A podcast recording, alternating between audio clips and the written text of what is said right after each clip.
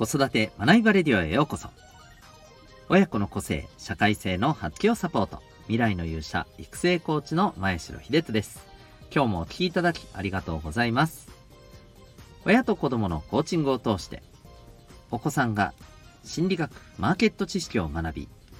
今の人間関係を良くしながら将来のビジネススキルを育むことにもつながる。そんな子育てのサポートをしております。この放送では共働き子育て世代の皆さんに向けて親子のコミュニケーションお互いの成長望む生き方の実現に大切なことを毎日お送りしております。今日は第782回でございます。今の子たちは打たれ弱いで済ませるべきなのかそんなテーマでお送りしていきたいと思います。またこの放送では演劇は生きる力子供のためのドラマスクール沖縄を応援しております。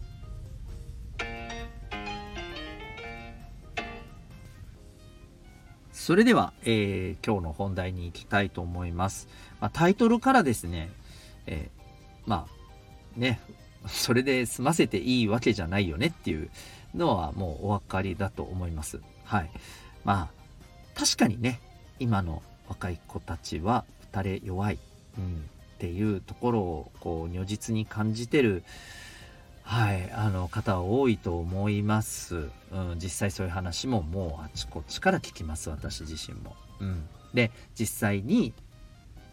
えーと、子どもサポートをしている中でも、まあ、正直、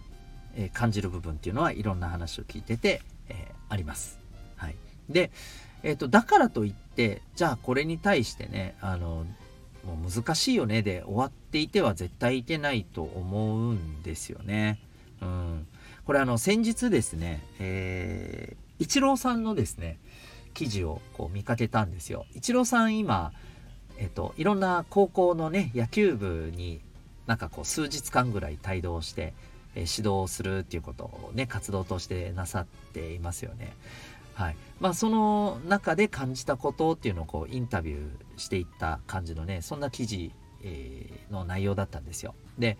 あのイチローさんがすごくそこで感じてることをいろいろおっしゃっていてめちゃめちゃもうあの大事なことがいっぱいあるなって思ったんですけど特にその中で、えー、やっぱりこの厳しく指導するっていうことが非常に難しい現状はある。ただし、えー、やっぱり厳しくしていくしかないんだと。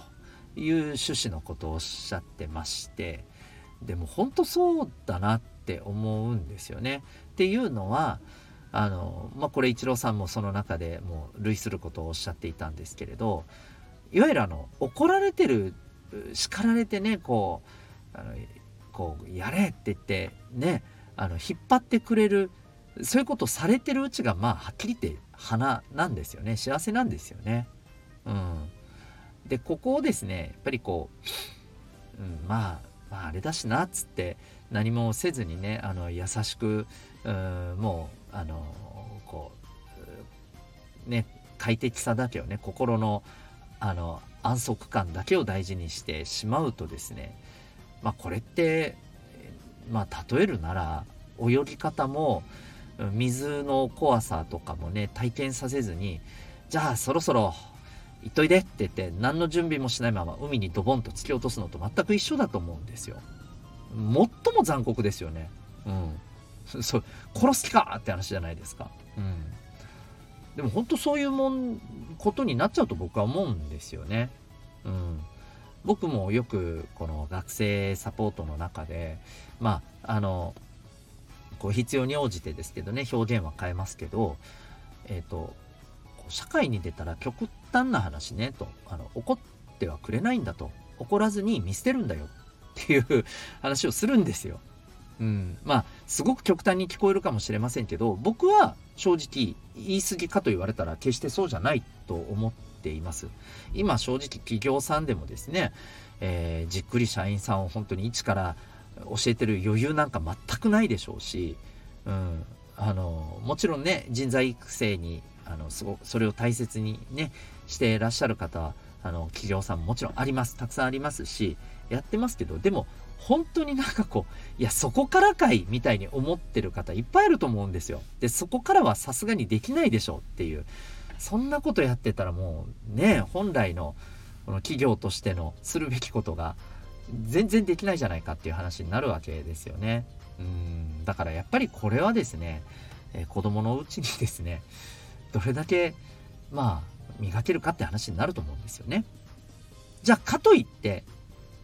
じゃあもうこれからですね、まあ、以前の私たちがやられてきた、えー、ようにですねもう甘えんなっつってバシバシやっていくべきなのかっていうとこれはまた現実的じゃないじゃないですか。うん。まあおそらくですね、えー、これをすると、そうですねなんか戸塚ヨットスクールの再来だとかなんだとか言われてですねおそらくあのバッシングするメディアも出てくるでしょうしね。まあ要はそういうあのよくわからない世間一般から叩かれる的なねこともあるでしょうし、まあ、むしろそんなことにねまたねこうっていうのもあるしまあ第一それは僕はあの正直個人的にも反対です。それだと今度は逆にねそれこそ実際にそうなった人がいるように本当に人格そのものを否定されてですね、えー、メンタルを病んでしまうっていうことにも今度はつながりかね要は両極端すぎるわけですよね。うん。でじゃあ両極端と言うけれどもじゃあどうすりゃいいんだよっていう、えー、そういう話になってくるわけじゃないですか。で今こういう状況にあるのはこれ僕はですねいろんなまあ考え方あると思うんですけども僕は、まあ、ある意味、えっ、とこう一人一人の心っていうところを大事にする。この意識っていうのはすごくまあ今やっぱりこうあの全体として、えー、とても高くなったんじゃないかなと思うんですよ。うん、一人一人のね気持ちやあの心っていうのを大切にすること、うん、ただじゃあそこからですね心を大切にするイコール、えー、きついことは何もあの伝えずにとにかくね、えー、優しく優しく、えー、今のままでいられるようなあのところを味わわせるのではないじゃないですか。うん、やっぱり、えーとこうこれからどんなところに飛び込んでいくのかっていうことをお子さんのことを考えた上で、えー、でも一方でそれをこう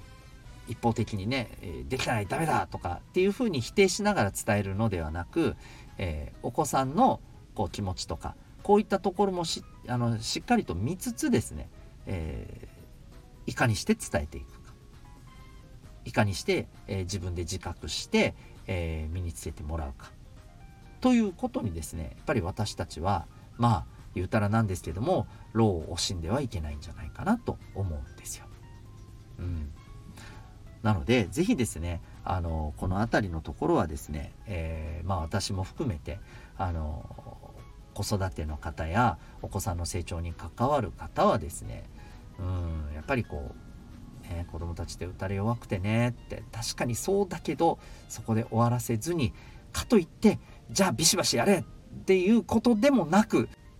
はいあのお子さんの気持ちってっていうところもしっかりとね受け止めつつ、え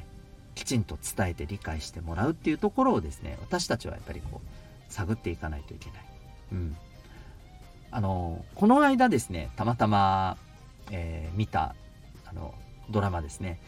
ご存知の方も多いと思うんですけど、あの、美味しい給食っていうね、もう今シーズン3がね、放送されてますけど、はい、あの、市原隼人さんがね、えー、主人公の、この、給食大好きな先生のですね、えー、お話、まあ、すごいあの、基本的にはコメディなんですけど、まあ、でもね、ヒューマンなところもとってもあって、僕はすごく大好きなんですけど、あの、そこでのね、えー、この、市原さん演じる甘利田先生のね、えー、他の若い先生に対する、あのコメントでねこの若い先生がその子の個性っていうのを大事にしなければいけないんじゃないかっていう、えー、意見に対してですね、えーと、こう個性を大事にしつつ、えー、集団周りとのこともきちんとできるあの郷に行っては郷に従えという言葉もあるけれども、え、そこもしっかりとやっていけるそんなあのアプローチをすることが大切なんですっていうことをね、えー、おっしゃってたんですよね。うん、でこれって本当にあの口で言うほど簡単ではもちろんありませんけれども、えー、ここをね追求し続けていくことがやっぱり私たちが絶対に向き合わないといけないところだと思うんですよね。はい。そんなわけでですね、あの、ぜひ、え今偉そうに言いましたけど、私自身もですね、ここはもう日々、お子さん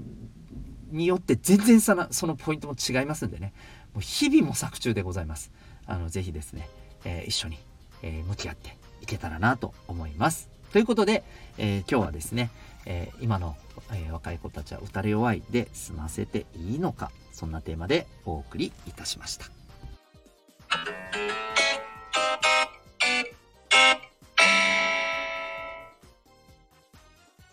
それでは、えー、お知らせでございます。えー、親子コーチング、えー、体験セッションのご案内をさせてください。えっと、現在ですね、えー、中学校1、2年のお子さんいらっしゃる方に、えー、ちょっとお聞きしたいんですけども、今お子さん、どうでしょう？なんか、ふわふわしてる感じだったりしませんかね？はい。まあ、あの、新学年ももう半年になりましたから、もはや新学年じゃないですもんね。えー、もうだいぶ、だるみが出てきてもおかしくないと思います。えー、またですね、勉強の方もですね、だいぶ後半難しくなってくるんですよね。だから、まあそんなのもあって、うん、テンションちょっと下がり気味だったりですね。まあいろいろちょっとこう学校行事もたくさんあって疲れていたり、逆になんかそんなのもあって、ちょっと浮き足立っていたりとかですね。また一方で部活をされてる方もですね、特にこの2年生は、まあ、今自分たちの時代になってると思うんですけれども、えー、例えばね、レギュラーとか、そういうポジションで発揮ね、試合で活躍できるみたいなところにいたら、まあまたそこはね、あの、非常にこう、えー、エネルギーが高く、ね、そこに対してこう、やるぞっていう感じでね、やりがいがあるものが、あの、日々、えー、感じられてる状態で充実もしてるかもしれませんが、一方で、そこがなかなかね、まあそういう人、全員がそういう人ばっかりではないでしょうから、なんかやっぱりちょっとね、うん、毎日行ってて、楽しいではあるけど、なんか目的、目標があって、こう、あの、熱を入れてやってるのかというと、まあ、とりあえず行って楽しんで帰ってる感じかなっていうとこで。なんだかこう、うん、何にまあ自分は向かってるんだろうみたいなのがよくわからんっていう状況にある子、結構旗で見てて、まあそう感じるような、あのー、ところもあったりするんじゃないかと思います。えぜひですね、えこの親子コーチングプログラムの一番大きなですね、テーマとしてはですね、自分がどこに向かいたいのかっていうことを、はっきりとね、明確にしていくっていうのが、あの、すごく、まあ、中心にありまして、で、これが見つかることで、例えばですね、塾に通ってた時よりも、あの、成績がドーンと上がったりですね、えー、自分が、まあ、やりたいこととか、まあ、向かいたい方向っていうものがはっきりしたことによって、えー、まあ、ものすごくね、行動がこう、変わったりですね、えー、もちろんモチベーションも上がったり、はい。えー、で、まあ、結果としてあの、親御さんとのコミュニケーションもね、えー、より良くなったりとか、まあ、そんなですね、様々な、はい、あの、効果っていうものが発揮されています。えっ、と、まあ、いずれにしても、この人間力、学校のね、あの、いわゆる、えっ、ー、と、教科科目ではなかなか身につかない人間力というところを徹底的にですね、えー、まあ、あの、そこをこう、底上げしていくというのがですね、このコースの特徴でございます。ただいま体験セッション募集中です。えー、このプログラムは県外から、えー、リモートで受けてらっしゃる方も多数、えー、おります。え興味がある方はですね、概要欄のリンクからウェブサイトご覧になってみてください。それでは最後までお聴きいただきありがとうございました。また次回の放送でお会いいたしましょう。学びようと一日を